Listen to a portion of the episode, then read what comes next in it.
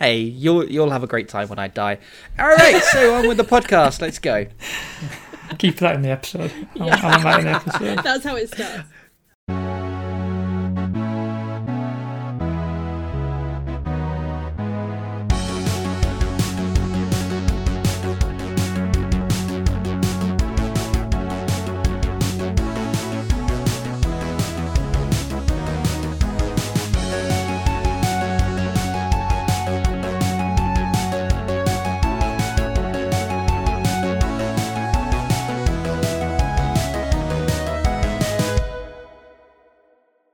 Hello and welcome to the One Up Pod, your monthly deep dive into a video game you know and love.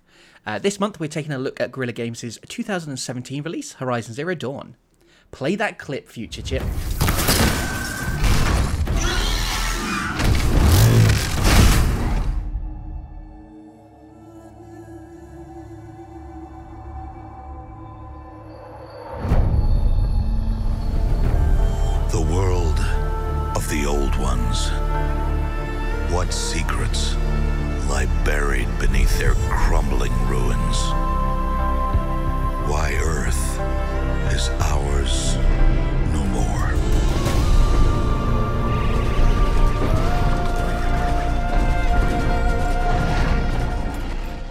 Haven't worked out already, I am your host this month. My name is Chip Thompson, and I'd like to think that in the world of Horizon Zero Dawn, I would be from the Carja tribe because you know they're advanced, they're powerful, uh, they like a bit of sun worship. Like, I'm not totally reaching with these; it's going to be fine, guys. Okay, don't worry. Uh, and if I'm in the Carja, then naturally, uh, Bash here has to be the Shadow Carja because they're the mortal enemy, and you're a murderous tit. So, hello, Bash, how you doing? Uh, is this every time you host? You're going to make me the worst character. Yes. I will not stand for this abuse. Well, you can sit and record a podcast. That's fine. No, I'm not having that. That was terrible. Well, that's getting cut. How you doing, Bash? You all right? Yes? I'm very confused. Cool. I think you've upset her by calling her a murderous tit. So yeah, that's fair. That's fair. Yeah. Well, I mean, one of the other voices you heard there was Andy, and Andy, I think you'd have to be from the Nora tribe because you know you seem a bit frosty and savage at first, but once people get to know you, you're all right. oh, well, thank you. I am guess. dreading what comes next. And finally, we have Becky, uh, who would be from the Oseram tribe, because mainly I think you'd be really upset as I didn't put you in the same tribe as Erend. Um, but also, you know, you're the fierce warrior of the group, so there you go. You got the best one. I mean, I'll take it. Thank you. It could be worse. Just insult me. Do you insult me and Sasha? I didn't insult you. I said nice things about you. Yeah, but it, it was framed I mean, you did say it was insults. frosty and savage. Like it was negging at best. Yeah, I'm I'm not going to go out with you, Chip. Then why are we doing this? As is tradition here on the One Up Pod, uh, before we get into the guts of Horizon Zero Dawn, uh, let's have a little check in with our buds here and uh, see what we've been playing for the past month. I mean, just getting out of the way now, I've been playing Assassin's Creed Odyssey because Like, I'll still, just be playing that game sake. forever. I am- I it doesn't shocked. end. It doesn't end. Okay, it doesn't end. And also, I haven't been playing that many video games this past month either, so that hasn't helped. That just that's just added another ten years onto it. Ah, but how about you, Andy? What have you been playing? Well, um, I am now a PlayStation 5 dickhead, so I've been playing. Most, Boo. yeah, yeah, I was, I was, you know, I packed myself on Amazon all morning, so you know I deserved it. Uh, yeah, I've been playing like the two Insomniac games entries for PlayStation 5, uh, Miles Morales Spider-Man and Ratchet and Clank, and they're both awesome. So fuck you, Chip. To be fair, I actually can contribute on that and say I agree. I may not have a PlayStation 5, but I have regular access to one. So, Oh, I thought you were agreeing on the fuck you chip bit. I mean, I always agree with that. I feel that's a given. I don't need to say it anymore. It's just your natural state of being. Yep. Yeah. Well, what have you been playing then, Bash, this past month? kind of like you to be honest i've not been playing a great deal aside from the podcast topic game but over the past week i've been calling it sasha week um as it's, i've had a week off work and off my child um a week to myself to do whatever and um i did get i treated myself to haven on on the switch and that is about two lovers who give up everything and they escape to a lost planet to be together so it's an rpg adventure game and so, whilst I've not played a lot of it in the hour or so that I have played, some some of my favourite moments have been, oh, they hold hands when they zoom around, and oh, you can pet the weird space lizards. Um, so This sounds very you. it's Yeah. so ridiculously me, and it does have a an age rating for apparently not quite entirely spicy content, but you know Ooh, space spicy. it's not suitable for children, apparently, because of the romance. You know, the saga of the two lovers who try to stay together against all odds. It sounds very um, Romeo and Juliet in space, and I'm very into it. Because famously, Romeo and Juliet had lots of space lizards.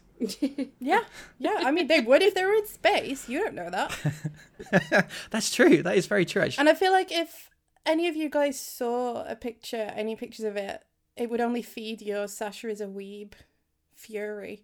oh, so- really? Uh, okay, I'm googling that. Yeah, I just looked it up. Yeah, definitely. I just looked it up now. Yeah. Sasha is a weeb. Becky, what about you? What have you been playing? I have just started playing Outward, which is a fantasy survival open world RPG. So like all the things that Sasha hates. Um so I am so far not very good at surviving. I haven't got very far into it yet, but I have a sword and a big hat. Um so we'll see how it goes. Was that sorry? Was that a big sword and a small hat, or a big hat and a small sword? Small sword, big hat. Which is I feel like that's the correct way round. Like, you know. Oh, oh, is this in game? Okay, I thought you were just Yeah, no, talking not about in how you dressed when you played. Okay. yeah, I mean I always wear big hats when I when I'm able to, but it's a bit warm for that at the moment. I could see you in a big hat. Yeah, if you can't fight, wear a big hat. It's the reason it's the same. Is that a thing? Yeah, Okay. my grandma used to something new say it all the time. If you can't fight, wear a big hat. Did, did she own many big hats? She did actually, yeah. Oh, that's okay Otherwise, she was otherwise she was a very violent person. Eh, well, there was that too. Sorry, I want to do a podcast about this now because I want to know about all these big hats. what? I, I mean, Welcome to the Big Hat Pod. Yay. Must have had a big house. Well, nah, not like what? Oh, she stacked them. How big are these hats? Do you think? like, they are ginormous in my head. are we talking like full on? Like, I'm trying to Yes. think of like an example of a massive hat. Like, The hat, the, the house is there, and then there's a hat is just on top of the house. yeah, there's a it's a hat house. Yeah, it doesn't have a roof; it just has a hat. Yeah. This is going well. Well, Andy, as our resident historian of the pod, um, and as it, you know, to bring it back to a section that's getting incredibly over with the audience because of all your hard work and dedication, um, what have you got on the history of Horizon Zero Dawn? I've got fuck all. Hey, excellent. Okay, moving on. Before we get into the story and the world of Horizon Zero Dawn, um, I was curious to kind of hear how you guys discovered the game. Like, you know, when did you play it, and uh, especially like what were your first impressions? So for me, I got my PS4 back uh, in 2017. Um, I'd been an Xbox dickhead for quite a long time before then. Uh, since I had my PS2, actually, so you're talking like a good 10 years of not having any sort of PlayStation. And, you know, I kind of realized that all the best exclusives were on PlayStation, and I made this list of things that I needed to play. So it was things like Uncharted, The Last of Us, um, even Heavy Rain as well, which I really hope we cover one day. Um, and Horizon Zero Dawn was always Keep hoping. Jason. Um, and Horizon Zero Dawn was uh, kind of always on my radar. Um, like I'd seen my cousin play it and stuff, and I knew he liked it. But I don't know, maybe because it wasn't like a big franchise, or maybe I just missed the hype or something. But I didn't actually play it until, ironically, like exactly a year ago. It was on sale. I needed the game to play, so I just bought it. And like my first impressions, to be honest, were like, I mean, I adore the game, and I know we're gonna get into that, but like, it took me such a long time to just kind of settle with it. Like I couldn't get a grasp on the world or like the combat or the the movement style in in some ways as well. And like I couldn't tell you when it did click with me, but there was just a point where I was like, oh no, I actually love this game. Um, and then kind of obviously hated myself for not getting it sooner. But Becky, I'm gonna come to you first, as I know you're an even bigger fan of the game than I am. Yes. Um, so how did you discover Horizon Zero Dawn, and what were your initial impressions like the very first time you played it? So the first time I saw anything about the game was I remember seeing a trailer for it in the cinema and my dad leaning across and going, That looks ridiculous. While I'm sat there thinking, oh, it looks pretty cool actually. And obviously having a female protagonist caught my eye because still a rarity. And the fact that she was dressed practically and not like in a fur bikini or anything. So I was like, eh, okay. But I wasn't quite rich enough to just like take a punt on a game that I wasn't quite sure about. I know that pain. Yeah. and then the um the buzz around it got quite positive and I think Andy had started playing it or we talked about it. Yeah, yeah.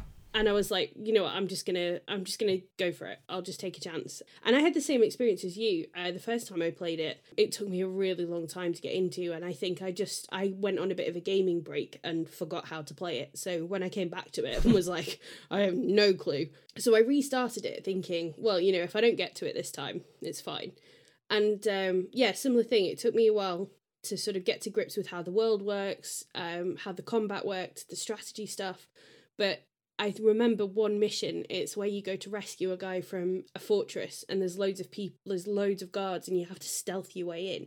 And it was the first time the strategy of it really clicked for me. And after that, I was hooked. And yeah, I, I mean, playing it for the podcast was my fourth time playing it total. Oh wow. Yeah, so um, big big So you're you're a fan. yeah, is- yeah, I, it's all right. You know, I quite like it. I, I am just picking up on these little hints that maybe you, Yeah. you kind of like the game, you know. just a few. Well, okay, we'll come to Andy next time because uh, so Andy, you played it like before any of us. Then is that right? Yeah, I pre-ordered it, um, but the thing Ah. is, I pre-ordered it on the US store because it was a little bit cheaper. So I thought, yeah, that's a good idea. I'll pre-order it that way. And so I sat around waiting for midnight to stroll around, like tick around, so I could start playing it immediately.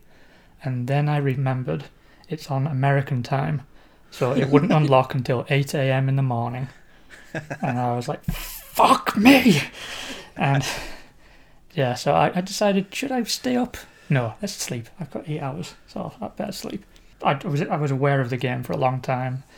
I was deep into my like, that, well, basically the PlayStation 4 at that point had proven itself as far as exclusives go. So I thought, yeah, it's an exclusive. It's going to be worth it, even though I had no experience with Killzone or anything like that. I just thought, yeah, this this looks like this looks like my kind of game, and PlayStation 4 is just a proven quantity at this time. So fuck it. Wasn't waiting up until 8 a.m. worth, but you know, it would have been worth waiting up till midnight and playing it till the early hours. What else am I supposed to say? I forgot. I just started moaning So- about pre-orders. Don't pre-order; it's a fucking scam. So did you actually play it through then? So come, you know, eight a.m. comes around. You've you've learnt your lesson. Um, did you actually play it like all the way through? Did you complete it first time oh round no, back then? no. Um, I Ah. played it up to. It was one of the cauldrons. I got kind of stuck. Like there was a point. It was. It's the very the same thing as my problem with Final Fantasy VII. I got to a point where I wasn't the right level to face the kind of threat I was going up against, and I was locked in on a save that I couldn't roll back on. Otherwise, I'd lose like hours of progress, and that I just it just demoralized me. I was like, and I just uninstalled it and just never went back until until the podcast. And I thought I better fucking finish this game actually.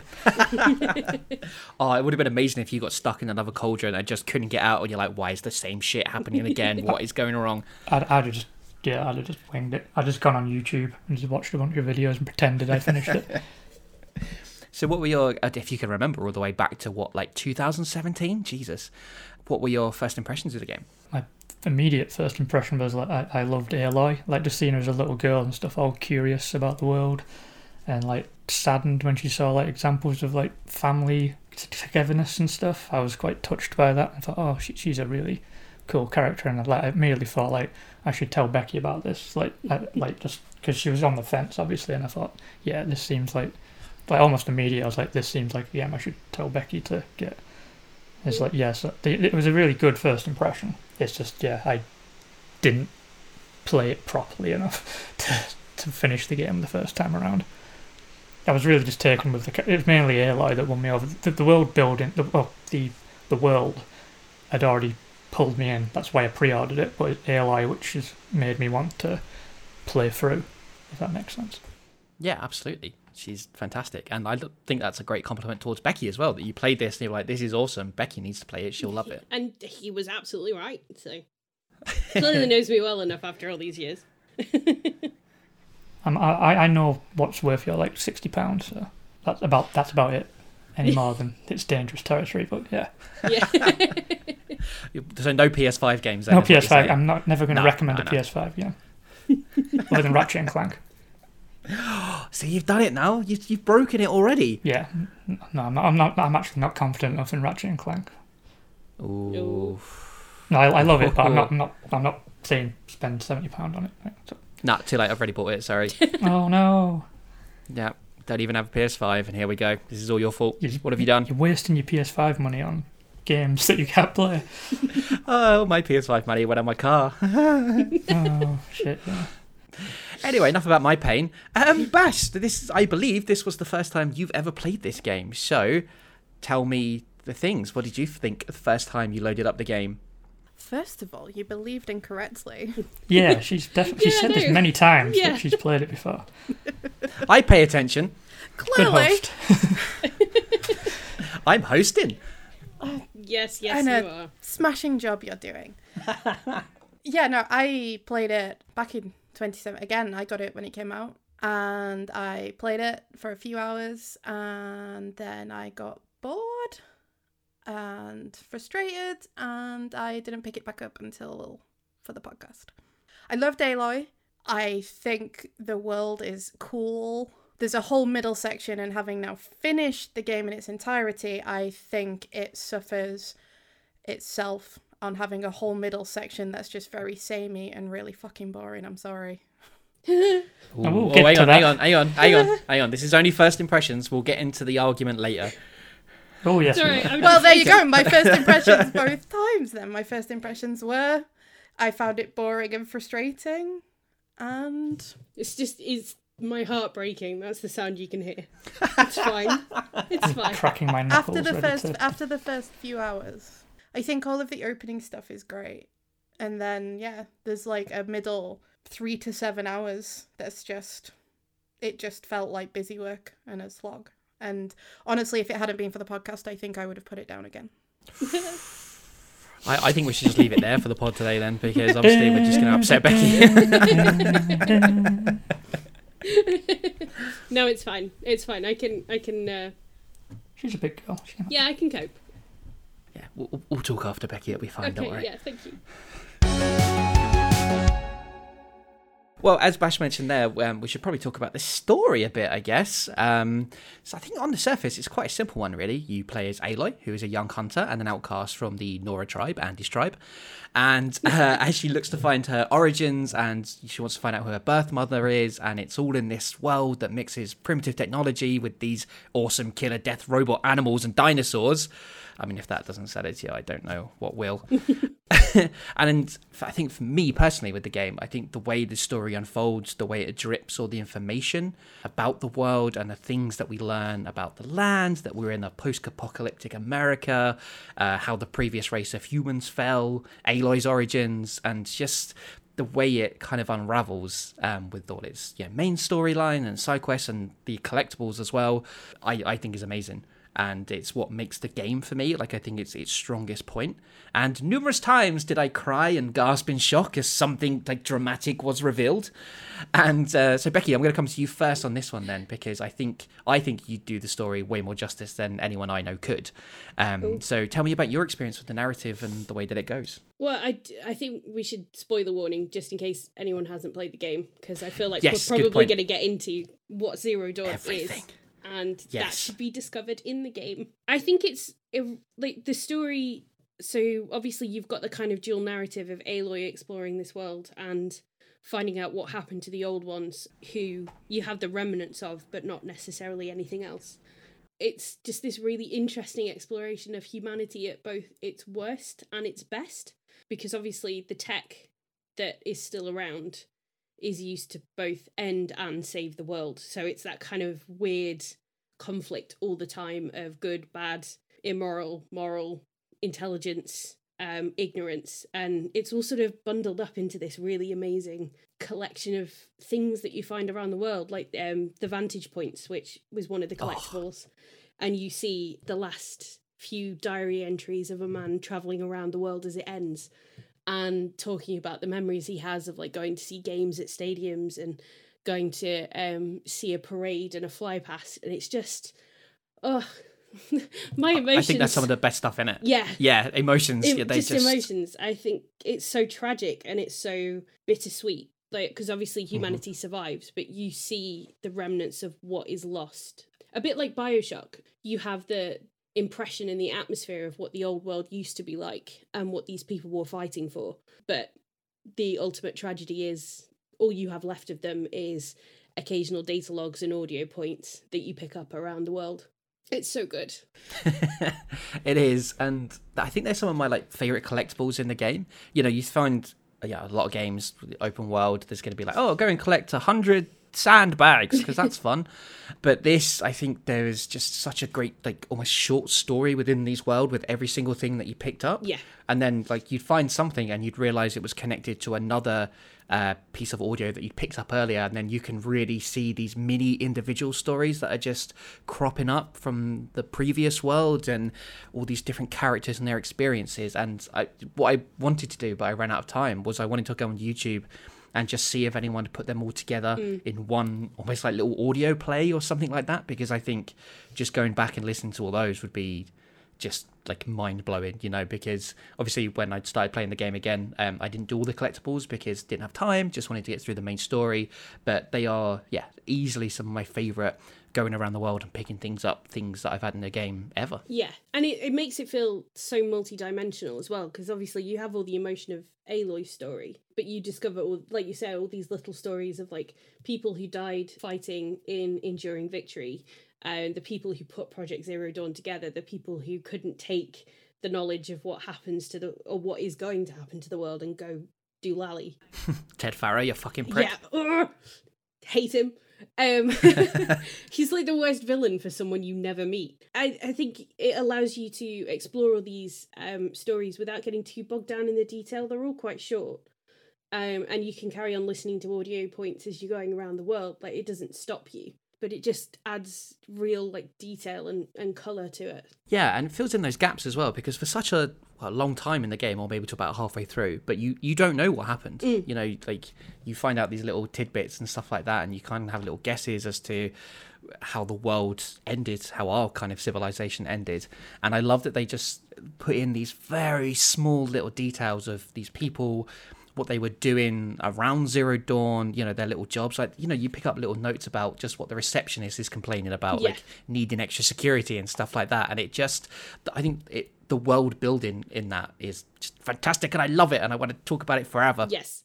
We probably shouldn't though. We should probably let Andy and Sasha talk at some point. yeah well i was going to come to andy next because i think what we've got now is this really lovely like goldilocks situation again um i'm, I'm not going to get into any more porridge recipes like last time Good. because that went places um but yeah so andy how, got was, your how was your experience with the story Well, uh, for me, I'm just going to say it's interesting that the most interesting things you talked about just then were mostly stuff from the past, because that's that was my main impression from the game.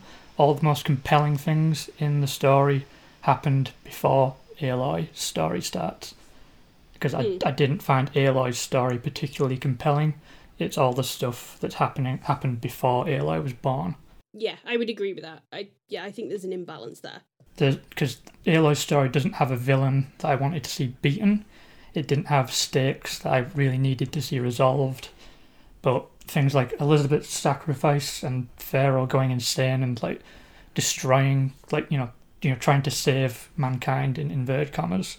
Those things were really compelling. It was the most dramatic stuff in the game, and it was basically, essentially like audio logs. It wasn't. It wasn't Aloy's story. It was something she was watching happen. Mm. It's, it's great examples of that, but they still were just like prestige info dumps rather than a good, strong narrative that our character was experiencing. Well, I was going to ask. So, how do you feel about then that you know Aloy's she's going hunting for well, initially her mother, and then uh, you know her birth mother because she doesn't know who she is, and that that's kind of driving it. Like, how did you feel about her? Because we learn with Aloy really as we go along. So weirdly, I'd never kind of thought about that in terms of like my favorite thing is everything that comes before the actual game that takes place, and I think that is a very fair criticism, absolutely. But did you did you not enjoy Aloy's discovery of all the things and her reacting to them? Not really, because I kind of saw where it was going, and that's not ne- that's not necessarily a criticism. Like a well-told story should be able to be easy to anticipate because it'll be logically laid out, and you can see where it's going. So it, I kind of tuned out a little bit because I, I knew where things were leading after a certain point, and it took a while to reach that point in the game. Like a lot, the two big things I talked about earlier, my two favorite things, happened right near the end of the game that there wasn't before that there was nothing really in the story that was that hooked me in and i'd kind of like to ask you to well like um, becky and chip what was the moment that hooked you guys in because like for me it took most of the game to find something I mean, I loved I loved Aloy um, as a character, and I think obviously yes, the Elizabeth Sobek stuff was predictable. I, you could see that pretty much straight away. You knew where it was going.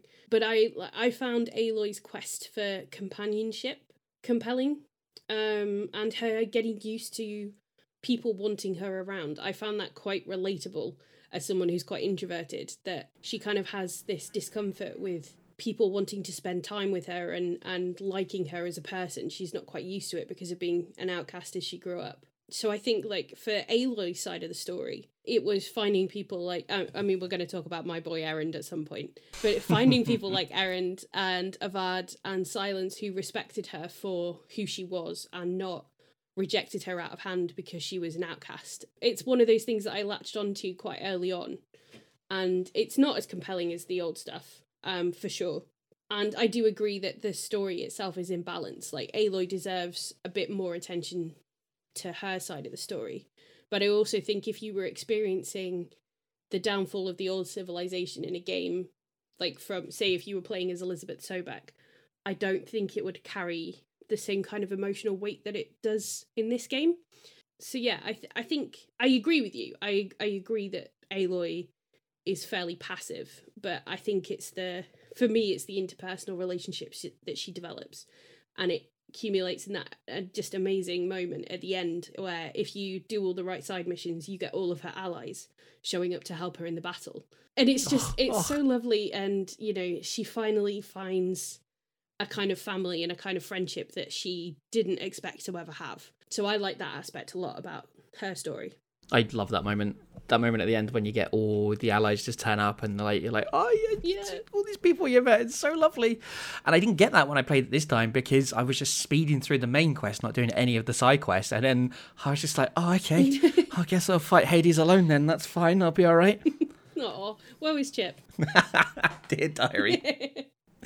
I don't think I could pinpoint the exact moment when it clicked with me. I think some of the issues that I had trying to get into it was almost the gameplay rather than the story. yeah because I think this the story is definitely stronger than the gameplay.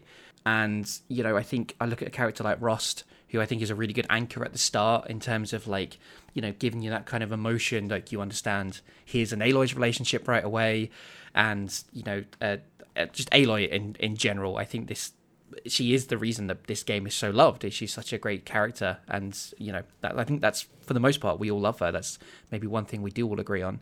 but I, I was just so fascinated by this world and you know exploring it through Aloy that I, I couldn't pinpoint just one certain thing, especially with the combat where or you know the the gameplay itself where I was like, yes, I love this game. I think I was just so swept up in like, oh, I want to know why there's big animal robot dinosaurs everywhere and what happened to the, the last people. And um uh, yeah maybe, maybe i just enjoyed the story more? I don't know but uh, just just everything about that and especially discovering what happened before as well. For me i was just so locked into that experience of discovery with aloy. Yeah, that's fair. Like for me, I come down quite hard on the main story because, like, the main story is like the reason you face a big boss at the end of the game. That should be your Mhm. main motivation. Whereas for me, my peak came way before that when and it was all audio log stuff, and so I kind of plateaued a little bit, and my I didn't have that urge to like win because I, didn't give a shit about Hades really, or like I can't even remember the other dude's name. Fucking Helis, yeah, just just not, not nothing. Don't had felt nothing for it, so it, it it was more like just getting. I wanted to finish the. I wanted to beat the boss so I could see if there was anything like at the end of the game, like a coda or something, which I got. It was a really lovely ending, Mm. but again, it was more about what happened in the past. Like I was more touched by that than uh, anything particularly about Aloy's part in it. No, that's fair. Well, I want to hear what Bash thought of the story because, um, well, I mean, I don't know if we need to plug Becky's ears for a little bit or. Uh, I'll cope. Don't worry. I, I will. I will march on. uh, so, Bash, you said you found a lot of it quite boring. Strapping. Um, Oh, my god! Okay, Jesus Christ, those that was not good words to hear at that moment. no, I. It, I mean, I think I've really kind of already said it, and I think Andy really covers it quite well as well in the sense that. So when I decided to play this for the podcast, I fully committed to doing every side quest, every errand, every little collectible thing you had to do. I thought if I'm gonna because we all know I don't like open world games and to be to be really honest a lot of the time I don't really play the big AAA stuff. It's just not really my jam. I like quick games, short games, indie games, things like that. So I thought no, I'm going to really commit to it so I can actually say better in words rather than, you know, I just don't like this kind of game. It's just not for me. So, from the story perspective, it takes too long to get to the hook it really does. And honestly, I even looked on Reddit and stuff. I'm not the only one that holds that opinion. And obviously, Andy does too. I think the fact that it wasn't until I think The Grave Horde for me where I actually started to want to know how the story ended. And that's like quest 14 or 15 out of 22, where the last five or so kind of really just fly by anyway. I think some of those big reveals are too compacted together at the end Hmm. because all of a sudden it starts being like, oh wow, oh shit, oh fuck, all the way along, and all before that, and being like, why have I just been fannying around, wandering around this world, meeting people that were fine. It was all fine, but it just it it. it Andy, you hit the nail How on the head. How fine It would you say it was? I liked it better than Final Fantasy VII. I'm sorry. Oh Um, yes, I'll take that. no, Becky. I just, I don't know. I, I, I think maybe that was some of it what Andy said there. Like, Aloy is quite passive in it. Like, I really liked Aloy, but all the ways along, I just couldn't really fully get on board with her motivations. As in, once you worked out what it was going to be, and it is all very signposted very clearly. So it was interesting because obviously, Becky, you and I, you sometimes, like when we were just hanging out, I'll say while I was playing it, Mm. and I know that you'd be like, "Oh, you're coming into this big moment," and then I feel like it was literally the heiress thing.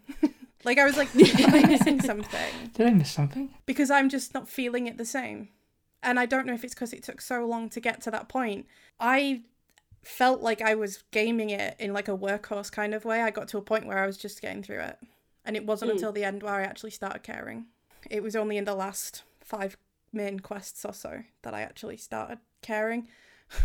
No, I I, th- I think it's a fair criticism. I do I do think it is imbalanced as a story. It needed um spreading out a little bit more, like interspersed with the Aloy stuff. I think. Yeah, So you haven't completely broken my heart. I am sorry. it's fine. That was the alternative line in The Godfather. No, I'm kidding. Like I, I'm obviously kidding. I mean, hey, I platinumed it, and I'm currently playing the DLC. That's more than I did. Yeah, I'm, I, Just- I didn't. Just, just as a sort of side whisper, I think I prefer the DLC. But The DLC's good. It's, I like it's the really good DLC. Yeah, which we all forgot to mention last episode. Yeah, weirdly, I think that would have been like a given. yeah. I hadn't I've even not finished the main so- game. I wasn't going to be talking about it. No, I meant me and Chip more than anything. Yeah, you get you guys dropped the ball big time. yeah. as is standard. Yeah. Well, me at least, anyway. Well, we have a couple of questions from our lovely audience on this subject. Uh, the first one comes from Yochki on Twitter, who says, "Do you think the quality of Horizon Zero Dawn's voice acting helps to carry the game through the more monotonous fetch quest bits?" And perhaps in contradiction to that, we have Liam the Mason, who says, "This is one of the few games where I enjoyed the side missions more than the story, uh, which I still did enjoy. Would you agree?" Can I take No. this one? Yes, of course you I can. definitely Well, have Becky's, I definitely Becky's have given an her answer answer. for So, Well, no, all I was going to say is to uh, Liam the Mason in the nicest way. No, you're wrong. The side You are wrong. You are absolutely wrong. The side quests are rubbish. Oh, there's such a ball ache. Definitely not. Like I I, did them, them. all. I did every single one, and I did all the, the stupid stuff they asked me to do, and it was also fucking repetitive. There were two two Very. side characters that I liked, and I'm sorry, Becky, one of them wasn't Erend. Um, oh, okay, that's done it. That's done it. There's the end of the pod right there. Okay. I didn't I wonder dislike long him. I need to point that out. But like, My sweet mohawk prince. me, me and Sasha were talking when we were playing. Like we were saying, what is Yeah. it about Erend? I don't know. I really don't. He's just lovely. is it is it the hair? I don't know. You know, I think We just couldn't. I work it like him, out. Becky. We Thank couldn't you. work I it like out. Erend. I think I, I just really like his his arc, his story. Like he starts off as a bit of a weirdo and a bit of a lech, and kind of he has to learn to grow up and have respect for other people, not just you know disrespecting himself. I just I just really and he's so sweet to Aloy. I love him. one of his one of his quest missions where he already thinks his sister is dead and then you find her and you're like oh great she's alive and then she dies Yeah. and i found that really funny because i was like oh that was a bit pointless then wasn't it sorry mate It was really sad. yeah but dead alive dead um so we're all uh disagreeing with liam the mason then that the side missions are better than the main story Yeah, like I, uh, a, good, yeah. a good side quest should be a good story in its sorry right. dude So like, I, I do think I do think though to to Yos's point that the um I think the voice cast is very good. yes. yes. Lance Reddick. yeah Lance Reddick. Yes. I don't didn't need anybody else. It could have just been him. That'd be fine. All he the could have voiced everybody. The way he sasses you throughout the entire final third, like he's just had enough of your bullshit. And you've not even really been bullshitting. He's like, I'm doing all these quests for every other fucker. But he's just like, you need to hurry up. Yeah. Now is not the time. and you're One like, of my favorite bits of the DLC is like, why are you going up here? You don't need to be up here. like you've got a thing Yeah. to do. And you're just like, no, fuck you, Sylens, I'm going. I've got it burned in my head now from that thing. I'd like when he said, "Try not to fall to your death," and then I immediately fell to my death, and I just thought, "Fuck you, Sylens, you prick." That was your oh fault. please tweet that clip once once the episode's out please tweet that Yeah, it's I'll- I'll fantastic. That was amazing. Yeah. Uh, Can you imagine if he worked on a uh, phone sex line? No, Why? Just me then. Okay, so uh, I feel like we've answered both those questions. Well, he's just got such an interesting voice, hasn't he? It's quite deep and like commanding. Oh my god, this is is what revealing you way too much. from I a need to stop. sex I mean, no gonna a- judgment. You you know me, Chip. I've never kink shamed you once, but I, I mean, of all the feel like places to confess to this particular one,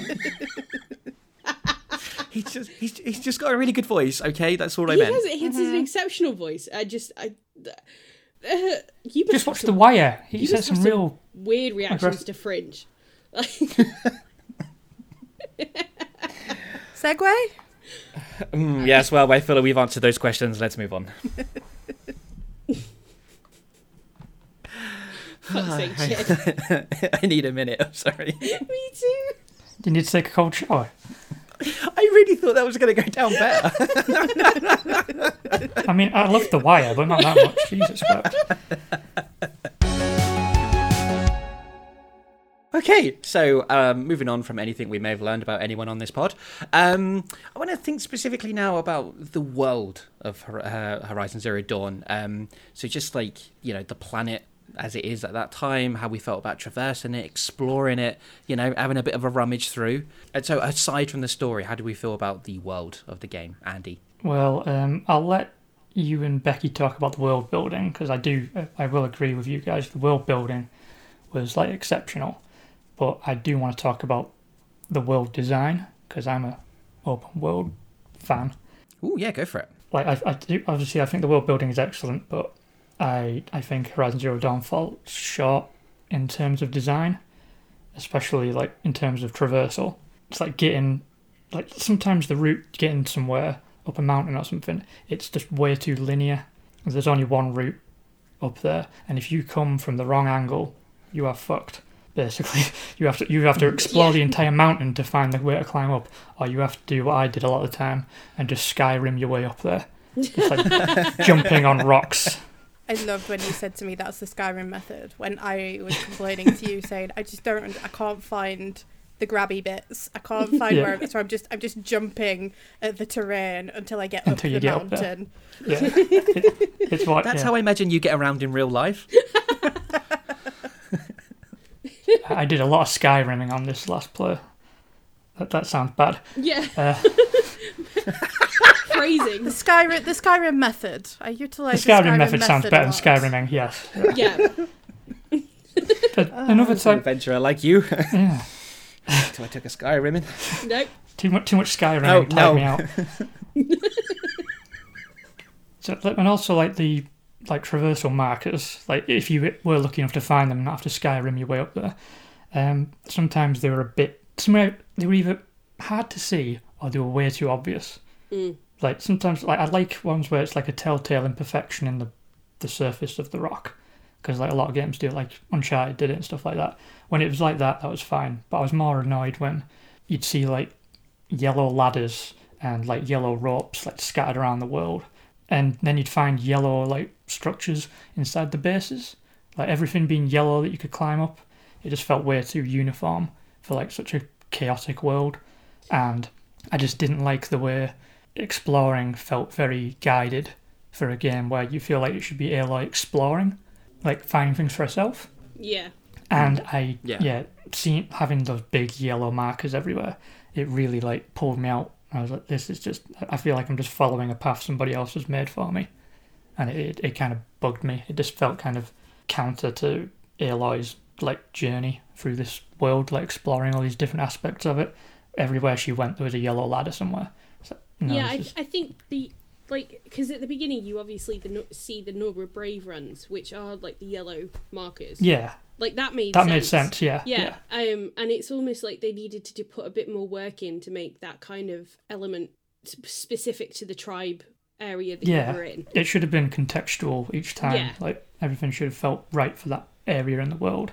Yeah, and it does stick out like a sore thumb when, like as we say, all the other world building and design and stuff is so meticulous and so detailed um, that they didn't just go that extra mile to make the traversal more, yeah, contextual. Immersive, yeah, Yeah, it felt immersive, more yeah. immersive. Yeah, oh, that's what I like about what I'm seeing from uh, Horizon Forbidden West. Now they don't use all those obvious markers. You have to use your focus to like highlight places where you could get a foothold. That Mm. felt like That's a good cool. use of the mechanics of the game, the first game, like expanding it, and it takes away all those distracting like little design flaws. So I I felt good about seeing that because it made me think like at least the developers were aware of that as like a problem. Yeah, Not a big problem, but it, it makes a difference. It'll make a difference in Horizon Forbidden West. So I like that that um that's a thing in the sequel that the, you know it's going to give you that option to kind of look for make it more exploratory. Yeah, that a word? it'll Yeah. feel more Yeah, like that is a word. it'll feel more spontaneous.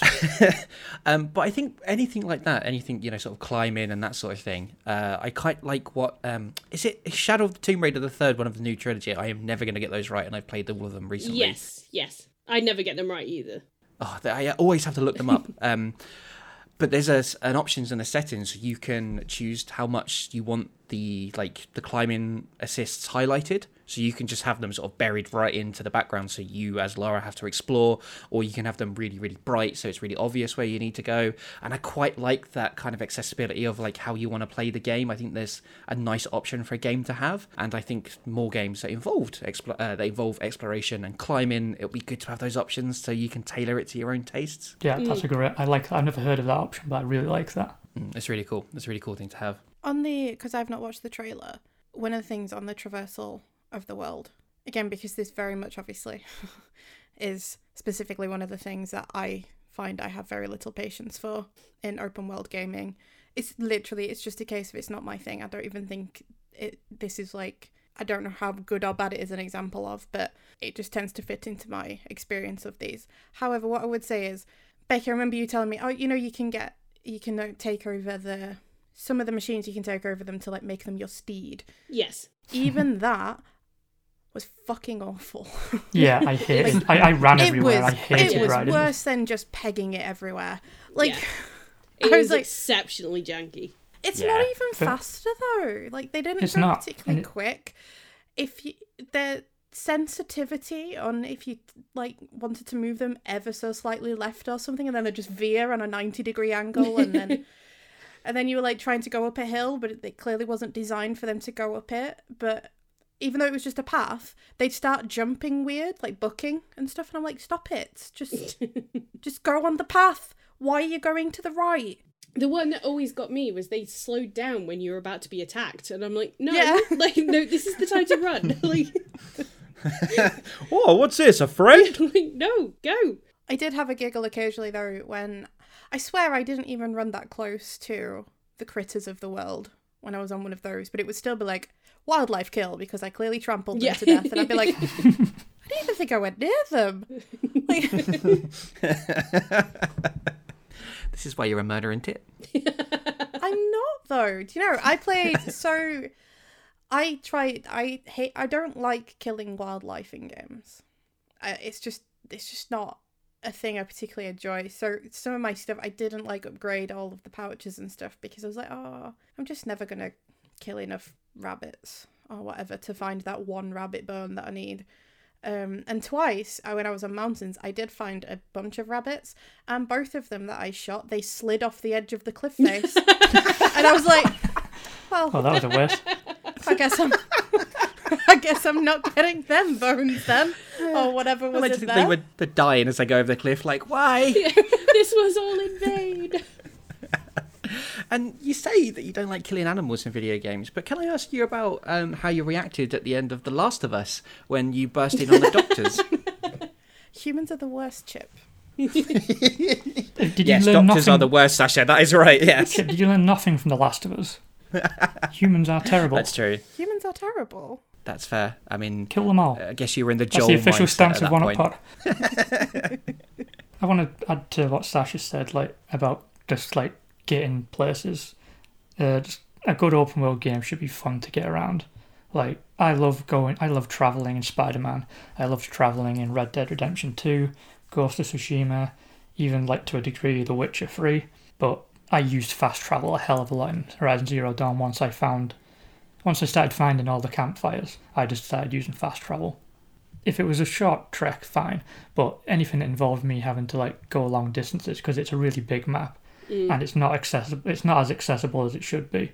I just I just fast traveled, and that's that's something I very rarely do with open world games because I love the immersive experience of traveling. I traveled everywhere in Red Dead Redemption 2 just because I enjoyed getting from A to B, and that just it's a it's a weird thing for me not to do that in a, an open world game. Even on my replays, I tend to fast travel. I don't really explore much. Whereas, you know, something like Red Dead Redemption 2, I would spend hours just riding around. Um, so yeah, I, I get that. I, I think that's entirely fair. The whole fast travel pack thing I found quite weird because you. It's difficult to fast travel if you don't have that because you can only do a limited amount. Like there's like a usable resource, but then once you've got the fast travel pack, you're good to go. And I thought that was kind of a strange thing to do. Like, why not just be able to fast travel to the camps anyway? Yeah, it was almost like a hangover from uh, like it being a bit more survival focused, which Yes. I think they were going for it to a certain extent, but it, uh, they obviously didn't pursue it very far. No, because it was the first thing I did. I was like, well, I want that straight away because otherwise it's going to be such a ball ache. Yeah, exactly the same. It was like the first big purchase I made was like, yep, thank you. I will kill loads of rabbits to get Yeah. that. Thank you very much. I, I think another thing we have to mention with the world building as well is one of the controversies around the game. I know Sash and I have spoken about this. Yeah, I know what you're talking. Yeah, Yeah, so um, I tried to find the essay, and it's by a Native I've American I found it on archives. If you hadn't found Oh, it, Oh, you found it? Um, because Yeah. I think it's been taken off Medium. That's yeah, it got it got deleted. Yeah, Yeah. I, I found an archive of it. If you if I can send you a link and we can Oh, cool. Yeah, add it to something. it would be cool to um post it out from the, the pod account because it's a really interesting essay by a Native American writer called Dia Lacina or Lacina. I'm not sure how to pronounce the name, and I'm very sorry that I've probably just butchered it. But it talks about the issues of cultural appropriation in Horizon Zero Dawn, particularly to do with uh, language that's particularly loaded. Uh, so terms like brave and savages and tribe, um, so very Native American specific language that has obviously been weaponized um, and used and culturally appropriated elsewhere.